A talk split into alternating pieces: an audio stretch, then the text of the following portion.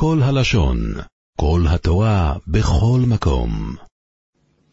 ואנחנו מתחילים בעמוד 12.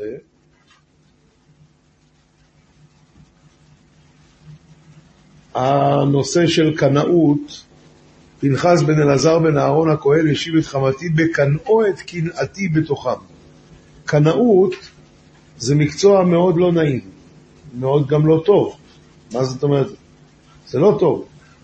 מספרים שהיה פעם בירושלים, אה, הגיע איזה תלמיד חכם גדול, אז עשו לכבודו אספה, אז הוא שאל מי הנוכחים, אז אמרו לו, זה פלויני הוא האב בית דין, וזה פלויני הוא הרם בישיבה, וזה, והוא הוא, הוא קנואי. כבר הפעם הראשונה שאני שומע שיש כזה מקצוע להיות קנואי. איזה מין מקצוע זה להיות קנואי? בן אדם שיש לו יראת שמיים, אז הוא מקנא לדבר השם כשיש צורך. אותו דבר מספרים שהגיע פעם אחד מהקנואים של ירושלים, הוא בא לבני ברק לשבת. אז מפני הכבוד הוא נכנס לחזון איש. חזון איש שאל אותו, על מה אתה הולך לדבר? אז הוא אמר, אני אראה מה צריך לדבר ואני, ואני, ואני אדבר. אז הוא אמר לו, אז קח את האוטובוס הראשון ותיסע חזרה לירושלים לפני שבת. מה יש? אמר לו, תשמע, כתוב אצל פנחס, וירא פנחס, מה כתוב בפסוק? בסוף הפרשה הקודמת. וירא פנחס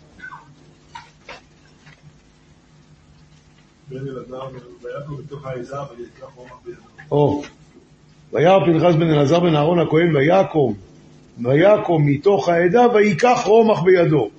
מה זאת אומרת ויקח רומח בידו? ממש מה שהסכין לא היה אצלו ביד. הוא הלך לקחת סכין. אתה באת עם סכין ואתה מחפש את מי לשחוט. זה לא עסק.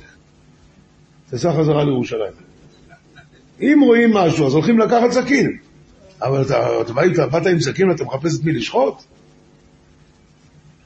זה לא עסק. ידוע ומפורסם שהרבה מסת מרב יויליש היה מאוד מאוד חריף נגד המדינה, ודיבורים חריפים מאוד היה. אז פעם מישהו אמר לו, למה, למה הרבה לא לומד קצת מרבי יצום ברדיצ'ה? למה כל היום ככה... אז הוא אמר לו, אתה שמעת אותי, איך שאני מדבר כשאני עם, עם הגב לארון הקודש ועם הפנים. רב לוי יצחק ברדיצ'ב גם נתן על הראש, כשהוא היה עם הגב לארון הקודש ועם הפנים לעם ישראל. עם הפנים לארון הקודש, שם אתה צריך להיות רב לוי יצחק ברדיצ'ב באמת. שם אתה לא יכול להלשין על עם ישראל, הקדוש ברוך הוא. הקדוש ברוך הוא לא רוצה לשמוע את זה. אבל התפקיד של רב זה להגיד מה שצריך להגיד, שעם ישראל ישמע. אז כאן הנקודה. האדם שרוצה לעשות קנאות, הוא צריך אבל להיות עם כזאת אהבה לעם ישראל, שהקנאות הזאת באה באמת מתוך זה שהוא, שהוא כואב לו על עם ישראל. ולא מתוך uh, כעס, ולא מתוך uh, uh, מקצוע שנקרא קנאות. אין דבר כזה. הקנאות יכולה לבוא רק אצל מי שבאמת אוהב את עם ישראל, וכואב לו הדבר הזה, איך יכול לקרות דבר כזה בעם ישראל? אז זה הזמן. אז, אז כאן בעמוד 12 מסופר על רב לייב חסמן, שבאונייה בדרך לארץ ישראל, הוא היה מאוד חריף. והוא אסף את האנשים שיותר אה, ככה רוצים לשמור, ואמר להם לא לאכול מהמטבח, כי הוא מצא שם בעיות כשרות, אז הוא סידר להם זה, והפריד אותם מהאחרים. ואז, כשהגיעו קרוב לארץ ישראל, הוא ביקש שכל הנוסעים באונייה יבואו. ואז הוא אמר, תשמעו, המטבח היה כשר. ואלה שלא אכלו מהמטבח, זה כי הם רצו להחמיר יותר. אבל שלא תחשבו שמי שאכל מהמטבח אכל טרף. וממילא, כשאתם באים עכשיו לארץ ישראל, לא תחשבו, אכלנו כבר טרף, אז אפשר כבר ל... לא, לא, אכלתם כשר כל הזמן. ועוד כמה דברים כאלה. אז הם התפלאו, ממתי נהיית כזה פשרן? אמר, לא, אני כל הזמן הייתי ככה. רק כשצריך, אז צריך לדבר מה לעשות. אחרי זה חס וחלילה, שמישהו בגלל זה יידרדר עוד יותר? ודאי שלא. סליחה. זה הנושא של הקנאות, צריכים לדעת איך, צריכים לדעת מתי וצריכים לדעת מי. וקנאות צריכה לבוא, אבל צריכה להיות אה, אצל בן אדם שראוי לזה.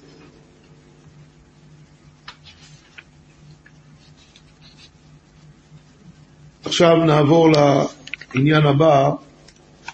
יש מאמר חז"ל במסכת סוטה. כתוב שמה שיש כאלה שהם אה, מעשיהם כמעשה זמרי, ומבקשים שכר כפנחס. יש לי שאלה, זמרי בא לבקש שכר? אדם שעשה כזה מעשה תועבה, בזמן שמשה רבינו עומד עם כל האנשים סביב אוהל מועד ובוכים כי לא יודעים מה לעשות, ויש מגפה בעם ישראל, והוא הולך ולוקח גויה, ועושה מעשה נתעב כל כך, אז הוא עוד מבקש, יש מציאות כזו שהוא מבקש שכר? מבקש שכר כפנחס. עושה מעשה זמרי. מישהו זמרי כל הזמן, עליו זה לא נאמר. אלא? מדובר על מישהו באמת זמרי. גם זמרי לא היה זמרי כל הזמן. זמרי גם לא היה זמרי כל הזמן. הנה, אתה אומר, עושים מעשיהם כמעשה זמרי, ומבקשים שכר כפנחס. מה, זמרי, עולה על דעתך יבקש שכר?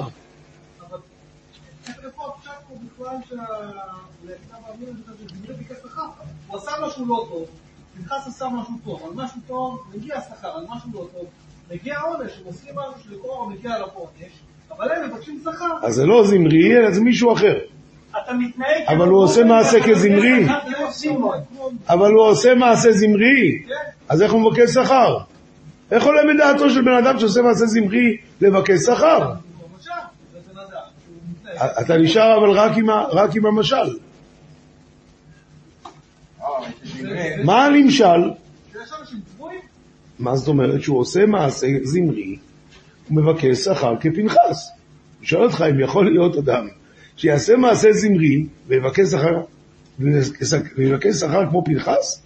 יכול להיות דבר כזה?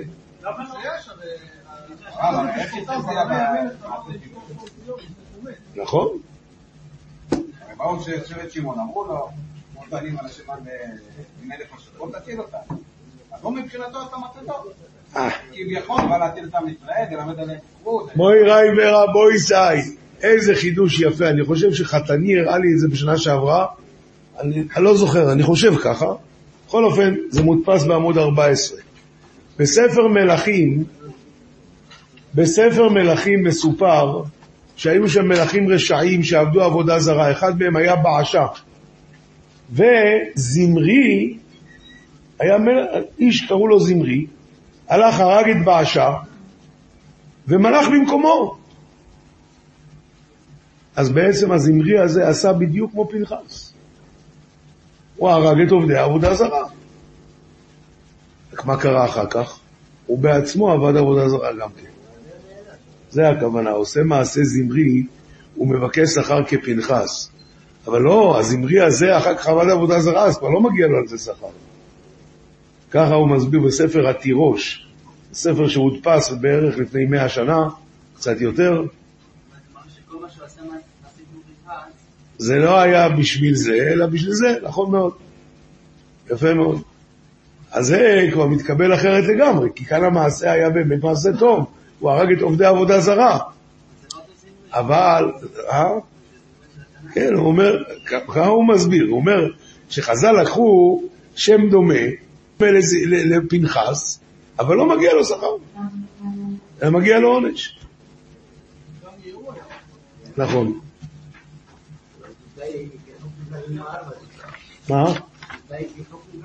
נכון.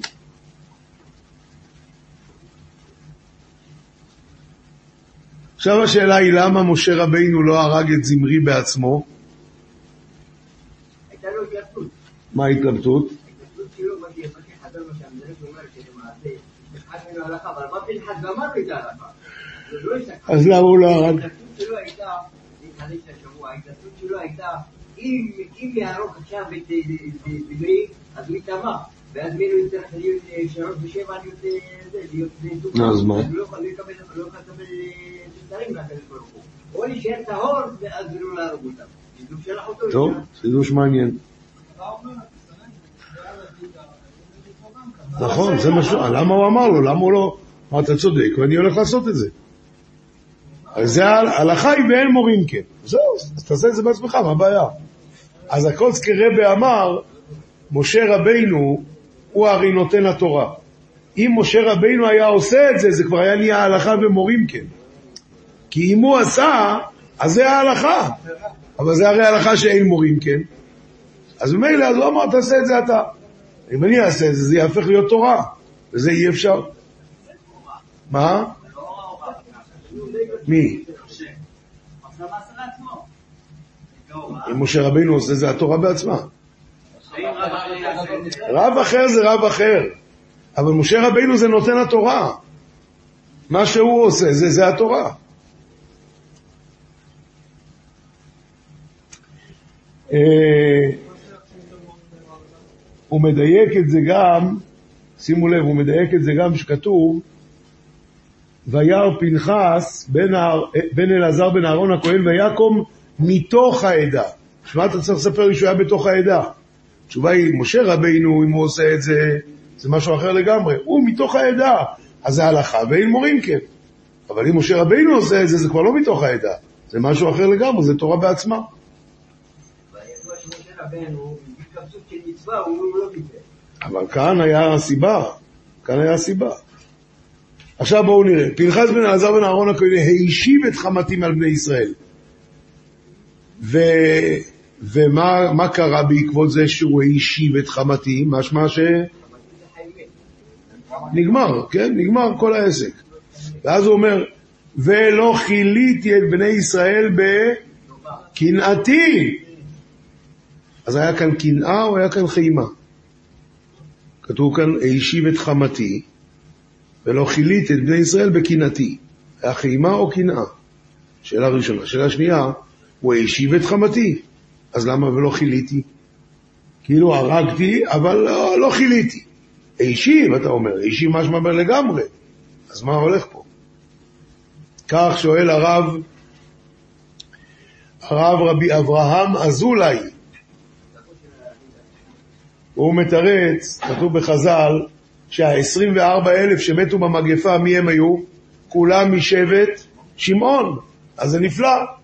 הישיב את חמתי מעל בני ישראל. שאר השבטים הוא הישיב את חמתי, באמת אף אחד מהם לא מת. אבל שבט שמעון, שמה, הרי הם נתנו גיבוי לזמרי, אז לא כיליתי את בני ישראל בקנאתי. שם היה לי קנאה עליהם, אבל יכולתי גם לכלות אותם לגמרי, ובזכות פנחס לא כיליתי את בני ישראל, את שבט שמעון.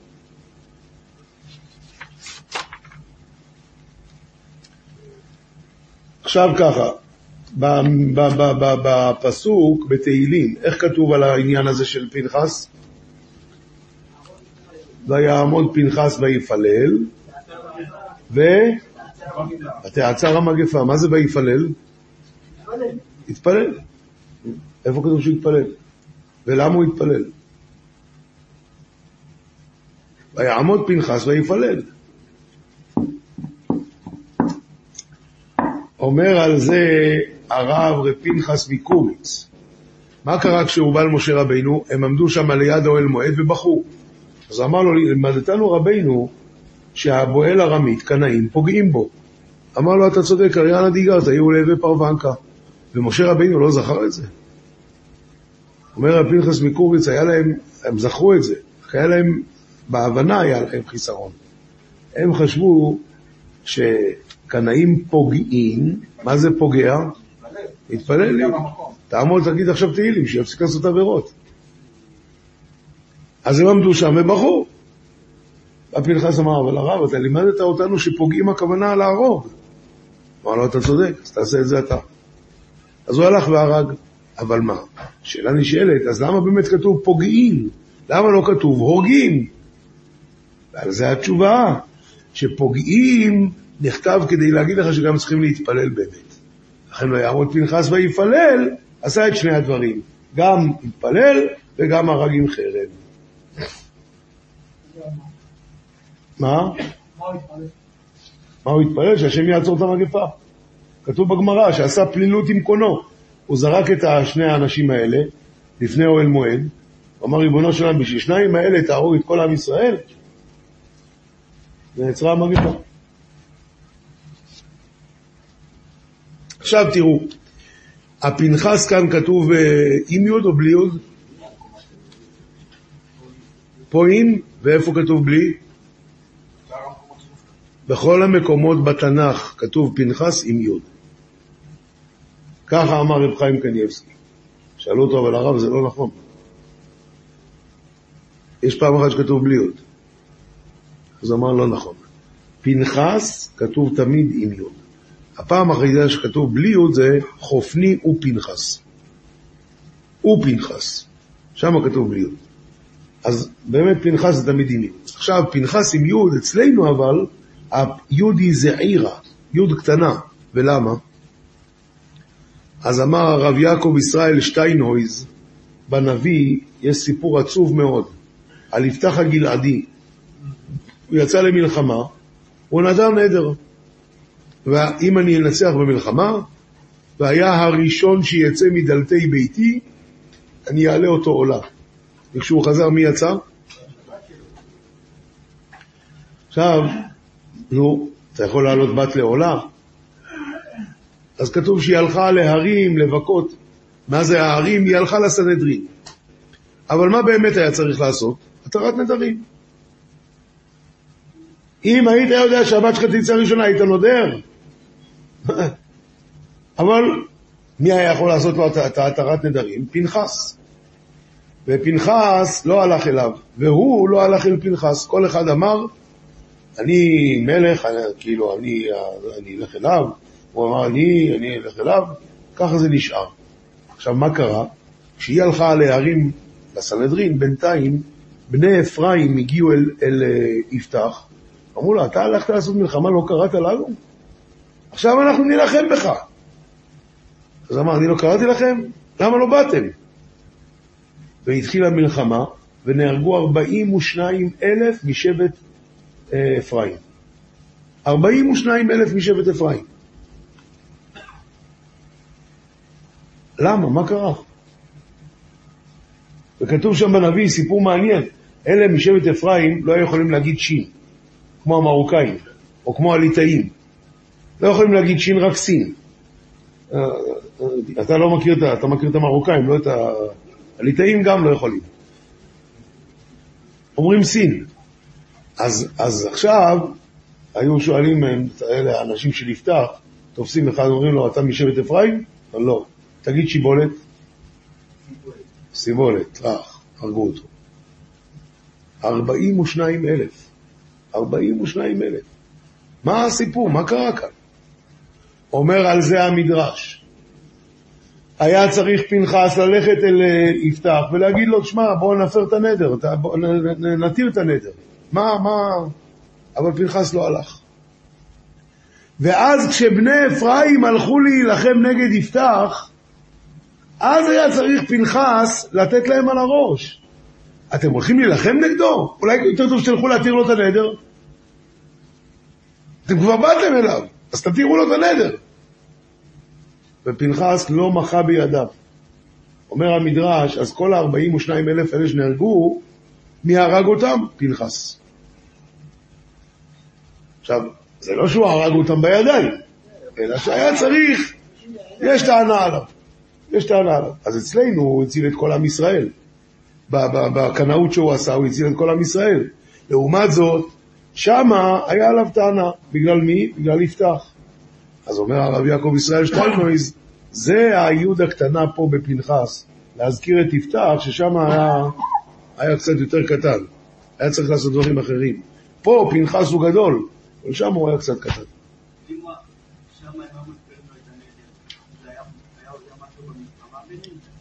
לא, אבל הטענה של הקדוש ברוך הוא על פנחס הייתה, היית צריך להוכיח את בני אפרים. עד שאתם הולכים להילחם נגדו, כבר באתם אליו, אז תתירו לו את הנדר.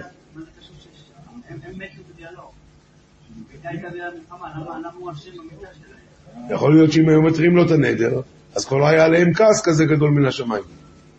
היה כעס גדול עליהם, אתה רואה ש-42 אלף נהרגו. זה נמצא בעמוד 19, הוורט הזה, והקדוש ברוך הוא אומר, הנני נותן לו את בריתי שלום. מה זה בריתי שלום? אז כתוב, הרי שנידו אותו, השבטים נידו אותו, ומי שמנדים אותו אפשר להגיד לו שלום? לא? אז אומר הקדוש ברוך הוא, אני מבטל את הנידוי, ואני אומר לו שלום. אני נותן לו את בריתי שלום, הכל בסדר, אתה לא מנודה.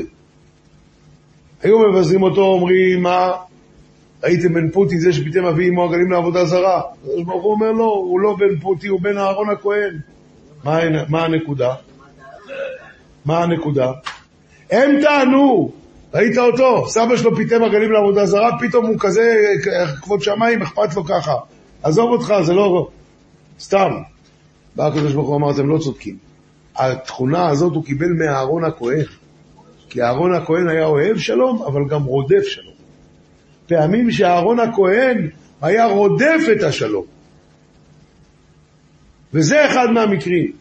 כאן צריכים לרדוף את השלום. וזה הוא למד מאהרון הכהן. וזה לא בא מהתכונות של הסבא הזה, זה בא מהתכונות של אהרון הכהן.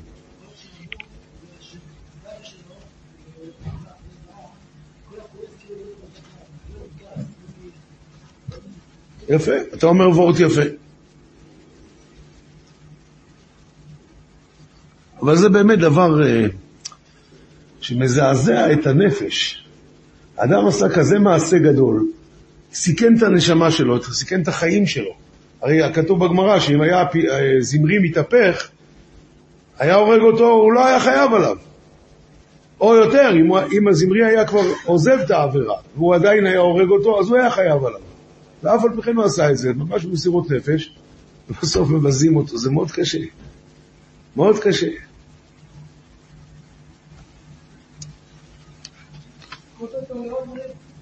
כן.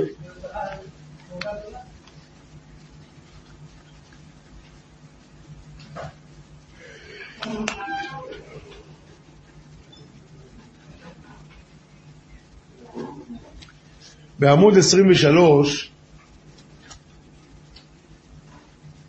בעמוד 23 כתוב כאן שהבריתי שלום זה, כתוב הרי עם ו' חצויה, כאילו כתוב שלים, שלם. וגם חז"ל אמרו שמכאן יש רמז למתנות כהונה. אז רבי יוסף נחמיה קורניצר אומר דבר מאוד יפה. למה, למה קשור לכאן העניין של מתנות כהונה? אז הוא אומר שמסופר על רב שאול מאמסטרדם, שלא היה לוקח שום טובת הנאה מאף אה, בעל בית של הקהילה שלו. לא רצה לקבל. לפעמים מביאים, פורים, אני יודע מה, חתונה, לא רוצה. בזקנתו התחיל לקחת. שאלו אותו, מה פתאום? אז הוא אמר, בא אחד שכעס עליי, אחד מהקהילה, כמעט הרג אותי. אז הבנתי שעדיף שאני אקח כסף, כדי שכשירצו לכעוס עליי, יפסיקו לתת לי כסף. ככה שאני לא לוקח כסף, אז שכועסים מה יכולים לעשות? להרוג אותי. אבל אם אני אקח כסף, אז כשיכעסו עליי, יפסיקו לתת לי כסף. זה כבר יהיה יותר טוב. ככה מסופר. אומרת, לפי זה, פנחס בן אלעזר בן אהרון הכהן, הקדוש ברוך הוא נתן לו ברית שלום, שלם, ומה הוא אמר? תן לך מתנות כהונה. כדי שאם הם יכעסו עליך, שיפסיקו לתת מתנות כהונה, לא, ש... לא שיהרגו אותך. אתם יודעים, יש סיפור שהיה, יש ברמו, כתוב שבעלי דינים צריכים לעמוד בשעת הדין.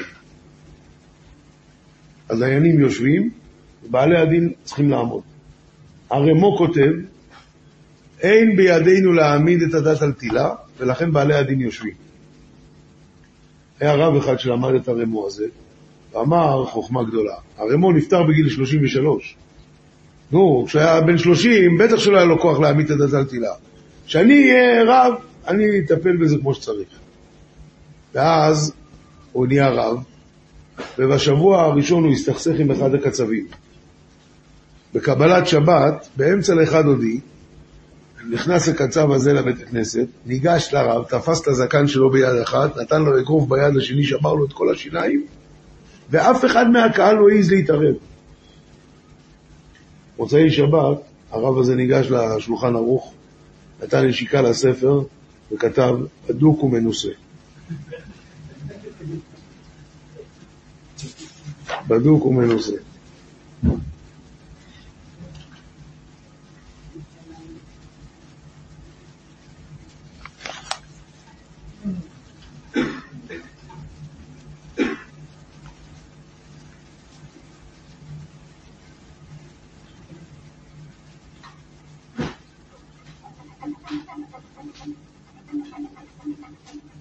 כן.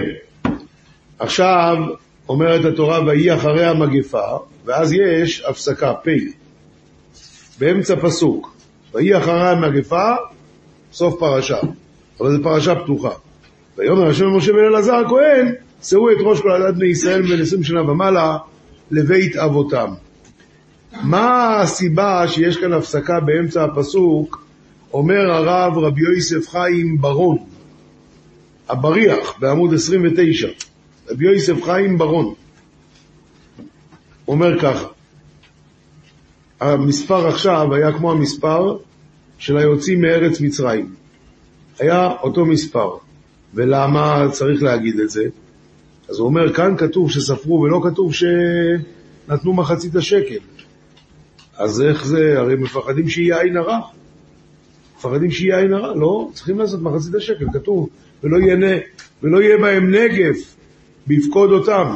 אז אתה סופר את עם ישראל, אתה יכול להכניס בהם עין הרע. אלא מה?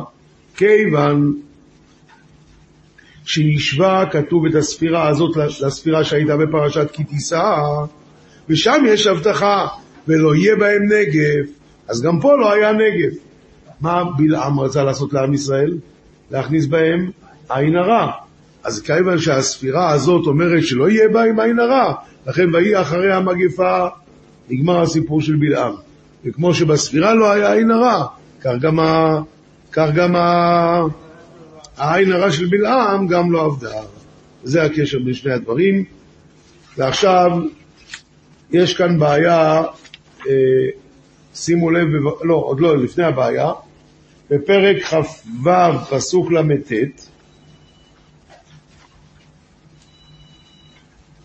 אומר בני בנימין למשפחותם לבל המשפחת הבלעי ולאשבל משפחת נכון. ולאחירה משפחת האחירמי לשפופה משפחת איפה נעלם פ'? היה צריך להיות כתוב לשפופה משפחת השפופה מי? אבל כתוב שופה מי איפה נעלם פ'?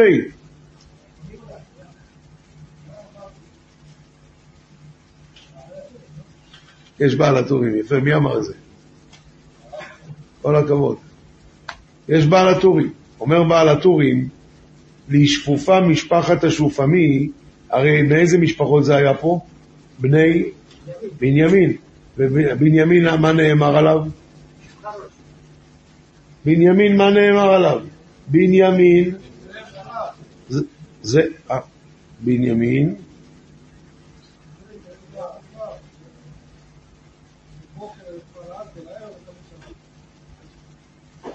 אה, אה, נכון. אה, בנימין הוא אחד מארבעה אנשים שמתו בעטיו של נחש, זה הנקודה. לכן כתוב כאן, השפופמי. לשפופם, שפופם זה שם של נחש. אה?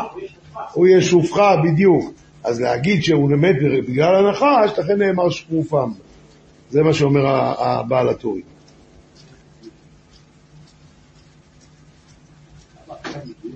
כמה התורה מדויקת, אה? אמת, אמת. עכשיו יש בעיה, עכשיו באמת בעיה.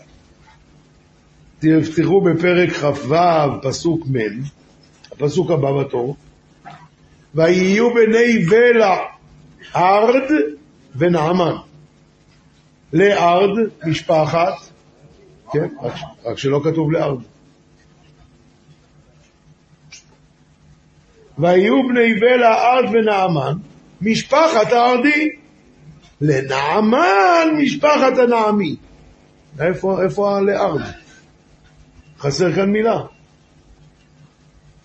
כל הזה כתוב, לזה משפחת זה, לזה משפחת... פה כתוב משפחת הארדי. איפה, איפה נעלם? אז שואל את זה המשך חוכמה. תראו בעמוד 37. ויהיו בני בלע ארד ונעמן.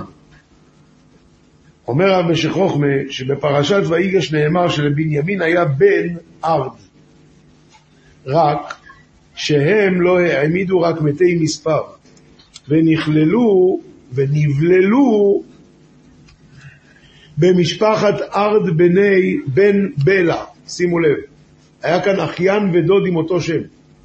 לבנימין היה בן שקראו לו ארד, והיה לו בן שקראו לו בלע, ולבלע היה בן שקוראים לו ארד. אז היה לו בן ונכד עם אותו שם. וכאן מדברים על הנכד. לכן הוא אומר, הם נבלעו במשפחת ארד בן בלע, לכן לא כתוב לארד משפחת ארדי, כי גם בני ארד בן בנימין היו במשפחה הזאת. ולכן כתוב משפחת הארדי, כי זה לא כתוב, לא שייך לארד המדובר, שהוא הנכד, אלא זה כולל גם את המשפחה של הדוד, ולכן לא כתוב לארד.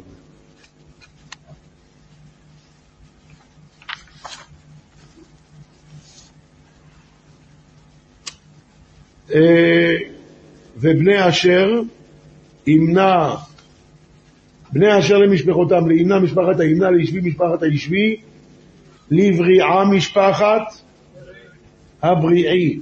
לבני בריאה, לחבר משפחת החברים, למלכי משפחת המלכיאלי, ושם בת אשר, סרח. הבעיה היא שלא הייתה הבת שלו. היא הייתה בת של אשתו. התחתן פעם שנייה, קיבל אותה בתור נדוניה. היא לא הייתה ביתו. מה הראיה? מפני שהיה צריך להיות כתוב בשם אחותם. הרי מדברים פה על הבנים של, של אה, אשר, אז אומרים שם בת אשר. למה אתה אומר בת אשר? תגיד, בשם אחותם, סרח.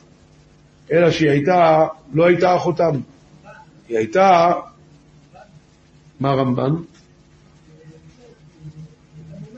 כן, כן. אז היא הייתה בת של מישהו אחר. והראיה שלא כתוב אחותם, מה הבעיה אבל? ראיה הבאנו, עכשיו מה הבעיה? אם היא לא הייתה הבת של אשר, למה היא בתוך השבעים נפש בירידה למצרים?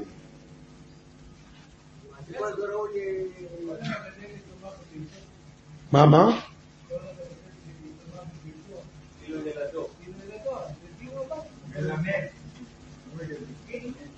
כתוב מגדל.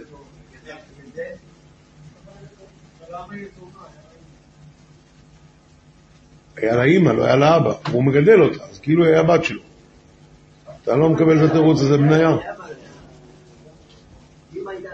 מה? אימא הייתה לה, אבל אבא. צריך אבא שיגדל. אימא זה טוב, צריך גם אבא. נו, מה אתם אומרים? תירוץ טוב הוא אמר או לא? מי אמר כן? אה, אתה כן מקבל את זה. עשית פרצוף חמוץ, חשבתי שאולי אתה לא... את התירוץ הזה, מה שאתה אומר, אומר רב חיים קניאבסקי. זכית לכוון, תגיד בשם המלכות. לא, סתם סתם. אבל אה, כן, זכית לכוון לתירוץ של רב חיים קניאבסקי, ככה הוא מתרץ את השאלה הזאת. השאלה היא שאלה חזקה, אז איך, אה, אם היא לא הבת שלו, איך, אה, איך בשבעים נפש? התשובה היא, כיוון שגידל אותה כאילו ילדה. מה, מה? אה, זה גם מתרץ למה קראו לה בת אשר ולא בת אשתו של אשר. יפה. יפה מאוד. עכשיו צריכים לדעת כמה דברים מעניינים לגבי האישה הזאת, סרח בת אשר. האגדה מספרת, אני חושב שסיפרתי לכם את זה בעבר, אולי בעבר הרחוק יותר, ואני שמעתי את זה מיהודי פרסי, והוא הראה לי את זה גם בכתובים. בפרס יש מקום שכמו אצלנו שנקרא רשב"י, שהולכים שם להתפלל וזה, יש להם מקום שהם הולכים להתפלל, ושם יש מערה, ולמערה הזאת קוראים אה, הבית כנסת של סרח בת אשר. עכשיו, איך סרח בת אשר מגיעה לפרס? מה הקשר בכלל? זאת אומרת, היא הייתה בארץ, ואז היא עלתה לשמיים, לא מתה. אבל לא שמענו שהיא ירדה חזרה לפרס. התשובה היא ככה, מה שהאגדה מספרת, זה שיום אחד היה מלך שם, מלך אנטישמי, הוא גזר על היהודים ללבוש כובעים אה, משולשים ונעליים בשני צבעים שונים. זה היה הגזרה. היהודים היו בצער גדול. עכשיו, המלך הזה היה יוצא למסעות ציד. יום אחד הם ראו איזה איילה, הוא והשרים שלו ראו איילה, אז הם אמרו לתפוס אותה, בואו נעשה מעגל, נתחיל לצמצם את המעגל. מי שדרכו היא תברח, אם היא תברח, יצטרך לרדוף אחריה. והאיילה רצה למלך, קפצה מעליו וברחה. אז המלך התחיל לרדוף אחריה. ועלו הרים, ירדו בקעות, פתאום היא נעלמה בתוך איזה מערה. אז הוא נכנס למערה, והמערה נסגרה. חושך מצרים. לא רואה כלום. אחרי איזה יום שהוא שם ככה בחושך, פתאום הגיעה איזו נסיכה כזאת. והיא אומרת לו, אני האיילה ש... שבר... שרדפת אחריה. ואתה יודע מי אני? אני סרח בת אשר. ואתה תמות פה, כי אתה עושה צרות ליהודים. אתה תמות פה. אז אה, הוא התחיל לבכות ולהתחנן ולהבטיח וכל הדברים האלה, ובסוף הוא אמר לה, אני מבטיח לך דבר אחד, אני, אני תתני לי לצאת מפה, חוץ מה שאני אהיה עם היהודים ואני אעשה הכל, אני פה אבנה בית כנסת על, על, על שמך. אמרה לו, בסדר, והוא יצא, הוא הגיע חזרה לעיר ביום שישי, והוא קרא מיד לכל היהודים, והמשנה שלו היה סופר אנטישמי, אז הוא אמר למשנה שלו, תיקח את הכובע מהיהודי הזה ותשים לו כובע רגיל, כאילו זה השפלה היה בשבילו, הוא אמר ליהודים, נגמר כל הגזרות, אני איתכם, ותלכו מפה. עכשיו, תבואו ביום ראשון, אני אסביר לכם הכל.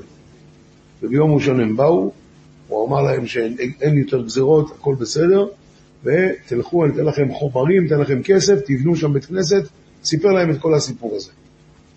ומאז המקום הזה מקום מקודש, ויש כאלה נוסעים שם 40 ימי אה, אלול וימים נוראים שם, יש כאלה ואומרים שהמקום אה, מקום תפילה וזה.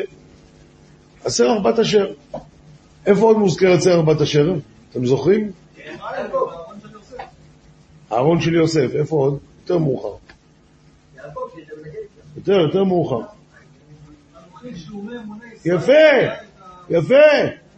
כשיואב רדף אחרי שבע בן בכרי, שבע בן בכרי מרד בדוד, והוא ברח. הוא נכנס לעיר, ויואב רדף אחריו, עשה מצור על העיר. הוא אמר, אני הולך להרוג את כל העיר. אז סרח בת אשר הייתה שם. והיא צעקה לו מעל החומה, אנוכי שלומי אמוני ישראל. מה אתה רוצה? מה אני רוצה את הראש של שבע בן בכרי.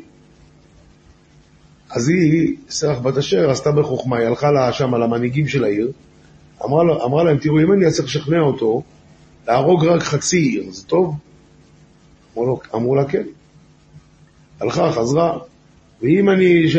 בסוף הוא רוצה רק את הראש של שבע בן בכרי. אז נתנו לו את הראש של שבע בן בכרי, וככה היא הצילה את כל העיר. אז בעמוד 39 יש גם את הסיפור שסיפרתי לכם עכשיו, וגם עוד כמה דברים, והרב זילברשטיין כותב שכנראה שהייעוד של סרח בת אשר בעולם היה להציל את כלל ישראל, כמו שמצאנו בכמה מקומות. ואחד מהם זה המקום הזה שבע בכי, והסיפור עם הפרס, ועוד ועוד.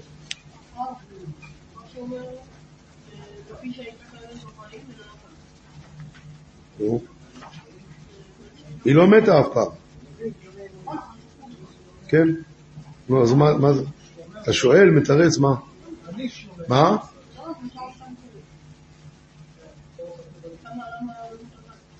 לא, לא שאלתי למה מנעו אותה כאן. שאלתי שאם היא לא הבת של אשר. איך היא נמנתה בתוך השבעים נפש שירדו למצרים? לא עכשיו, אלא לפני 250 שנה. סרח בת אשר לא. אחד מעשרה שלא מתו. נכנסו חיים לגן עדן.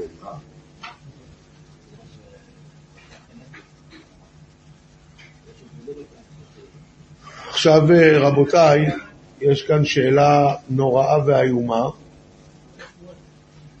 הבנות של צלופחד באו לבקש חלק בארץ. הגמרא אומרת שהן היו חכמניות. מה זה חכמניות? למדניות. באו ככה. באו למשה רבינו, אמרו לו, אנחנו בנות. אז לאבינו אין זרע, נכון? לא נקבל חלק בארץ? אין בעיה, שאימא שלנו תתייבם. אם אנחנו לא נחשבים זרע, אז אמא שלנו צריכה להתייבם. ואם אנחנו כן נחשבים זרע, תן לנו את החלק שלנו בארץ. חזק מאוד. מה?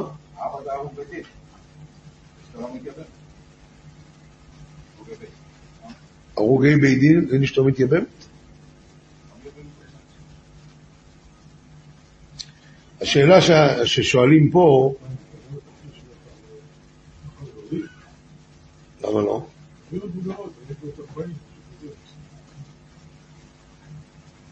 אה, הבנות היו כבר מבוגרות. כן, היא כבר יותר. שאלה מעניינת. אתה שואל, בכל מקרה היא כבר לא יכולה להוליד, האם אין לה דין של איילונית כזה? לא יודע. אבל יש כאן עוד שאלה. הוא הרי, מה עשה אבא שלהם? חילל שבת, בפרהסיה. נו, אז אם ככה, הוא מומר, ואשתו של מומר לא מתייבמת. אז איזה חכמניות הם היו? אמא שלנו תתייבם, אמא שלכם לא תתייבם. אתם לא זרע, ואמא שלכם לא תתייבם, כי אבא שלכם היה מומר. מה זה משנה מה הוא עשה? הוא חילל שבת בפרהסיה. כוונות? בית דין יודע כוונות? השם יודע כוונות. בית דין לא יודע שום כוונות. אני אגיד לך למה הם הוא לא היה בבית בא, ואז זה מחייב אותו ללכת לשם הקדוש ברוך הוא. יפה. כשהם אמרו לו, ש... מה שכתוב שם, שהוא לא, לא מרד בך, כן? ואז מה? הוא יהיה רגוע, משה. הוא לא. אז זה היה החוכמה שלהם. זה פירוש יפה, אבל הגמרא לא אומרת את הפירוש הזה. הגמרא אומרת את הפירוש שהם אמרו לו, אם אנחנו זרע טוב, ואם לא, שאימנו תתייבם. ואם אנחנו כן זרע, אז תן לנו נחלה. אבל הן בונות את השאלה, נאמר, יפה אמרת, יפה, כל הכבוד רבי יצחוק. התשובה הפשוטה היא מה שהוא אומר. הם לא באו בטענה, אנחנו לא אנחנו. בכללי, בת זה זרע או לא זרע? מה הדין אדם שמת והשאיר בנות? אשתו מתייבמת? לא. לא, אז אנחנו זרע. אז תן לנו נחלה. מה נפקא מיני אבא שלנו מה היה? הטענה היא לא עלינו בתור שאנחנו הבנות של צלופחד. באופן כללי, בנות זה זרע או לא זרע? זה זרע, אז גמרנו. זה הטענה. מה? כי הם דיברו על עצמם, אבל הרעיון הוא, הוא, הוא אמיתי. או שבת זה זרע, או שבת זה לא זרע, ואם היא זרע, אז גמרנו. כן, זה נמצא גם הקושייה, גם בתירוץ הזה, ועוד תירוצים בעמוד 40. אמ, עכשיו הוא מבקש, איש על העדה אשר ילך לפניהם ואשר יצא לפניהם, ואשר יוציאם ואשר יביאם. מה צריך איש על העדה? מה? מנהיג? אי אפשר בלי מנהיג. למה? למה אי אפשר בלי מנהיג? כי? נו, מה הבעיה? אנחנו לא צאן, אנחנו בני אדם. התשובה היא יותר גרוע מצאן. בני אדם יש להם שכל, ולכל אחד יש שכל הפוך. לכן הוא ביקש לא סתם מנהיג, אלא איש אשר רוח בו, שיודע להלך כנגד רוחו של כל אחד ואחד. זה, זה הנקודה. צריך מנהיג, אחד שישמעו בקולו, אי אפשר. בלי זה אי אפשר. אבל חוץ מזה, המנהיג הזה צריך להיות בן אדם שיכול להבין, להסתדר עם כל אחד. לכל אחד יש ראש אחר.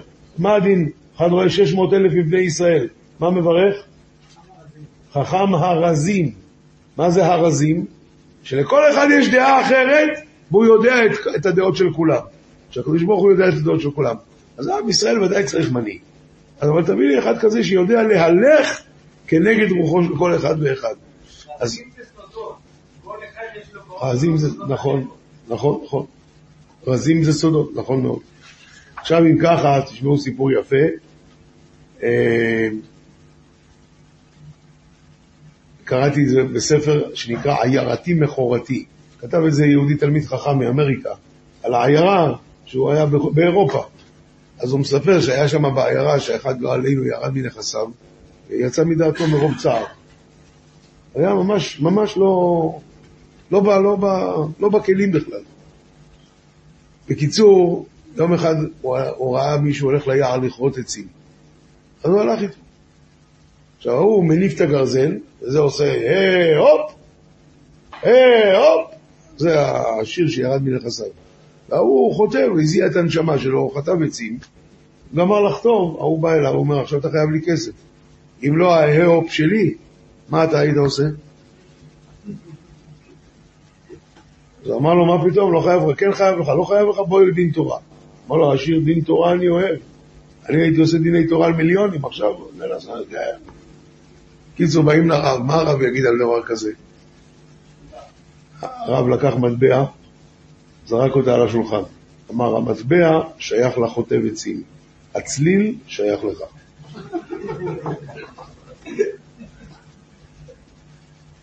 צריכים לדעת להלך כנגד רוחו של כל אחד ואחד.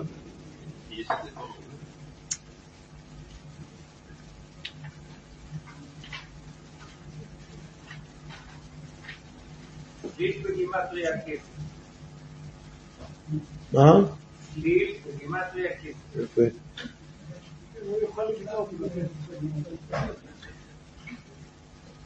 מספרים שרב זלמלה ישב בבס מדרש, רב זלמלה זה אח של רב חיים מוולוז'ין. ישב בבס מדרש ולמד, והגיע עגלון, ואמר שיש לו שאלה. אז התלמיד, התלמידים שאלו אותו מה השאלה. הוא אומר, אני כהן, השאלה אם מותר לי לשאת אה, גרושה. אז הם אמרו, לקחת גרושה. מה פתאום? אז שהוא הלך, רב זלמלה שאל מה הוא שאל, אמרו לו, מה תקראו לו חזרה. אמר, תגיד, לאן אתה רוצה לקחת אותה? אז הוא אמר לו, לוורשה. אז זה מותר לך.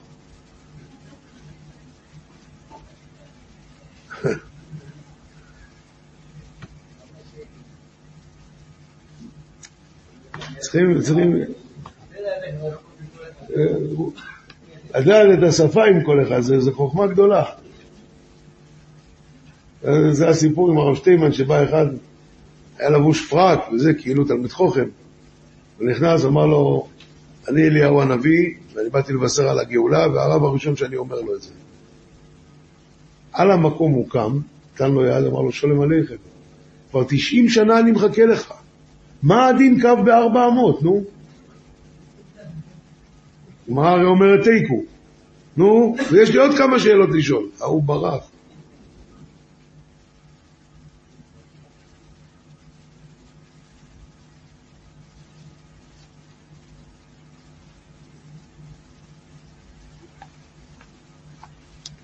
אספר עוד סיפור אחד, שזה גם סיפור יפה, מעניין. היה בירושלים רב שמואל סלנט.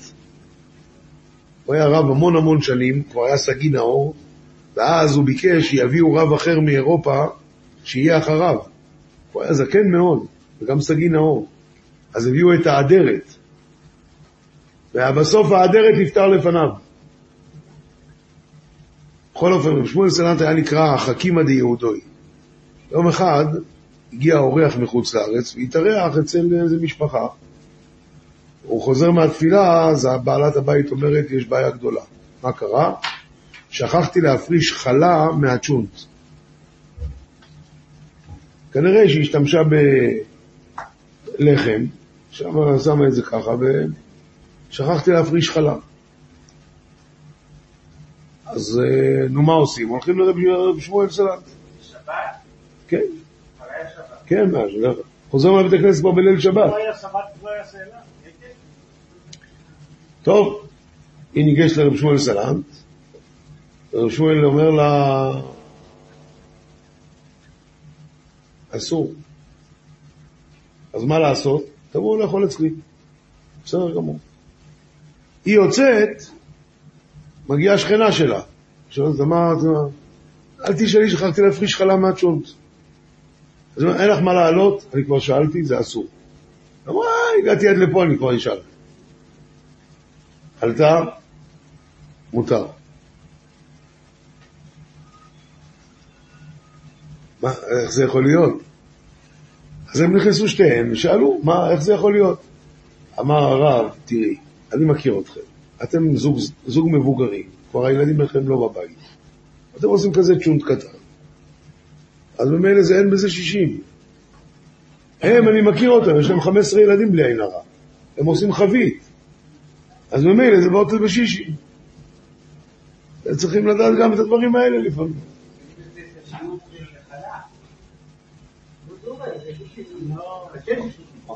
סליחה, הסיפור לא היה ככה. הסיפור היה, היא הפרישה חלה, אבל בטעות הכניסה את זה חזרה לתוך הסיר. זה הסיפור, סליחה. זה הסיפור. היא הפרישה חלה, ובטעות הכניסה את זה חזרה לתוך הסיר.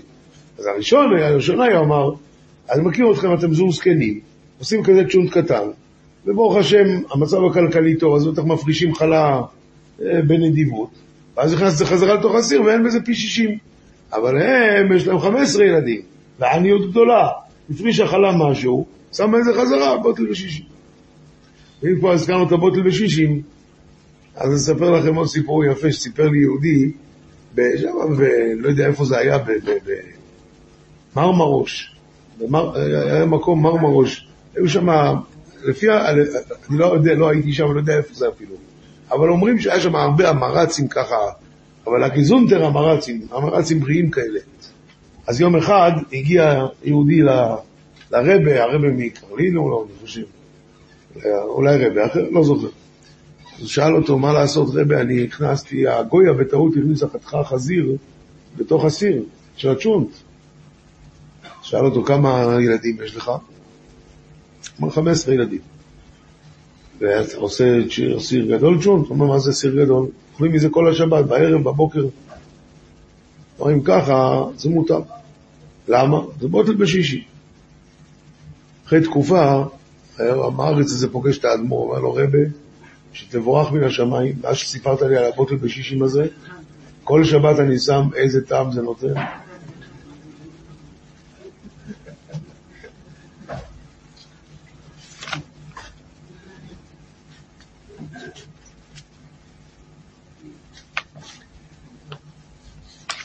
טוב, בסוף הפרשה, לא הסוף, זה חצי פרשה, יש את העניינים של הקורבנות, ו... ובעניינים האלה, אז יש לנו בהתחלה את היום-יום, את הקורבן התמיד, ואחרי זה יש את הקורבן של שבת, ואת המוסופים של שבת, ואחרי זה יש את המוסופים של ראש חודש, ואת המוסופים של החגים. בקורבן התמיד כתוב כבשים בני שנה תמימים שניים ליום, עולה תמיד. את הכבש אחד תעשה בבוקר, ואת הכבש השני תעשה בין הארבעים. בספר תורי זהב הוא מביא בשם רבי יצחוק מדרוהוביץ', היה האדמו"ר, רבי יצחוק מדרוהוביץ'. הוא אומר, יש לפעמים בן אדם שיש לו איזה סכסוך עם השני, מתי הוא מסתדר איתו? בערב יום כיפור. כל השנה הם מסוכסכים, בערב יום כיפור אין ברירה, נו. אומר, זה האישה אשר תקריבו להשם. אומר הקדוש ברוך הוא, מה שאני מחפש שתקריבו לפניי, זה זה. זה האישה אשר תקריבו להשם. מה? כבשים בני שנה תמימים, את מה שהייתם רגילים לכבוש את הכעס שלכם שנה תמימה, מעכשיו לא. מה אני מבקש מכם? את הכבש האחד תכבוש את הכעס שלך בבוקר, ואת הכבש השני תעשה בין הארבעים. כל יום תסלח למי שעשה לך עבירות אה, נגדך בלילה, וביום תסלח הכל. ו... ועל פי זה הוסיף בשם המגיד רבי בניומין, המגיד מזלוזיץ'. מאיפה? כתוב כאן זלוזיץ', אולי אתה צודק, אולי זה זלוצ'ה. אה, יפה. אז אם ככה, אז הוא אומר, צריכים להתפלל שלוש פעמים כל יום, וצריכים להתפלל בכוונה. בדרך כלל מתי בן אדם סוף סוף מתכוון בתפילה? ביום עם רואים. ומה עד אז? אתה יודע, עובר. אז הוא אומר, כבשים בני שנה, אל תכבשו את התפילה, את הכוונות שלכם עד שנה הבאה, ליום עם נוירואין. אלא שניים ליום, עולה תמיד. אה, גם את התפילות שנאמרים בבוקר ובערב, גם את זה תעשו עם כוונה. סליחה? מה? לא, באים לבית כנסת בבוקר ובערב. טוב, הזמן שלנו תם, אז אה, אני רק רוצה לומר שהשבוע היה היורצייט של אור החיים הקדוש, שזה דבר אה, גדול מאוד, מה שבן אדם הזה זכה, שהוא גם נקרא קדוש בפי כל עם ישראל, וגם העיקר, שהספרים שלו נלמדים בכל עם ישראל, גם אשכנזים, גם ספרדים, ליטאים, חסידים, כולם תימנים, השבוע הזמינו אותי לדבר ביורצייט של האור החיים הקדוש בבית כנסת תימני. גם, כולם לומדים את הספרים שלו. זכות גדולה ועצומה, מה שהוא זכה. טוב, זכותו תגן עלינו ועל כל ישראל, אמן ואמן. רבי חנניה.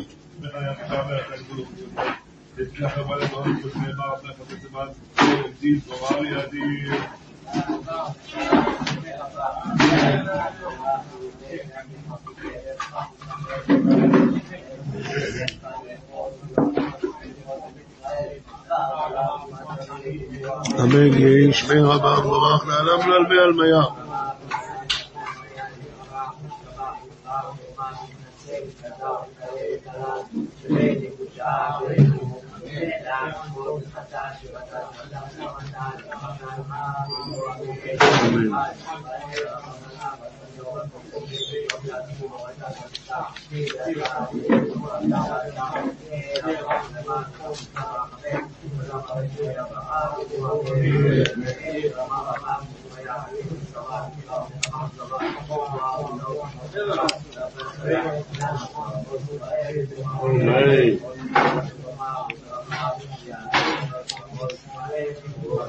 חיים, חיים, מה ששאלת אותי לגבי האשת תלמיד חוכם, זה זוהר, זה זוהר מפורש. אני רשמתי לי ואני ביום חול, ביום אחר אני אסתכל בזה. הסיפור עם התפילין, שהמלך למחרת התפילין, זה אבא שלו בא בחלום, לביציגן, ואמר לו, תשמע, המעשה השני שעשית, יותר לא הראשון. אבל קשה קצת להאמין לסיפור של מסער בת אשר. כי תקופת העיר עוד לא שכח שם שליחים, סימן ש...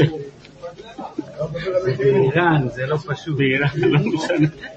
כזה מקום קדוש, זה שליחים בתקופת. מוישה, מה רצית, רב מוישה? מה, מה?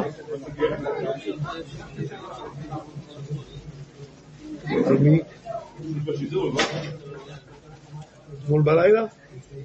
שכוח, שתבשר בשורות טובות.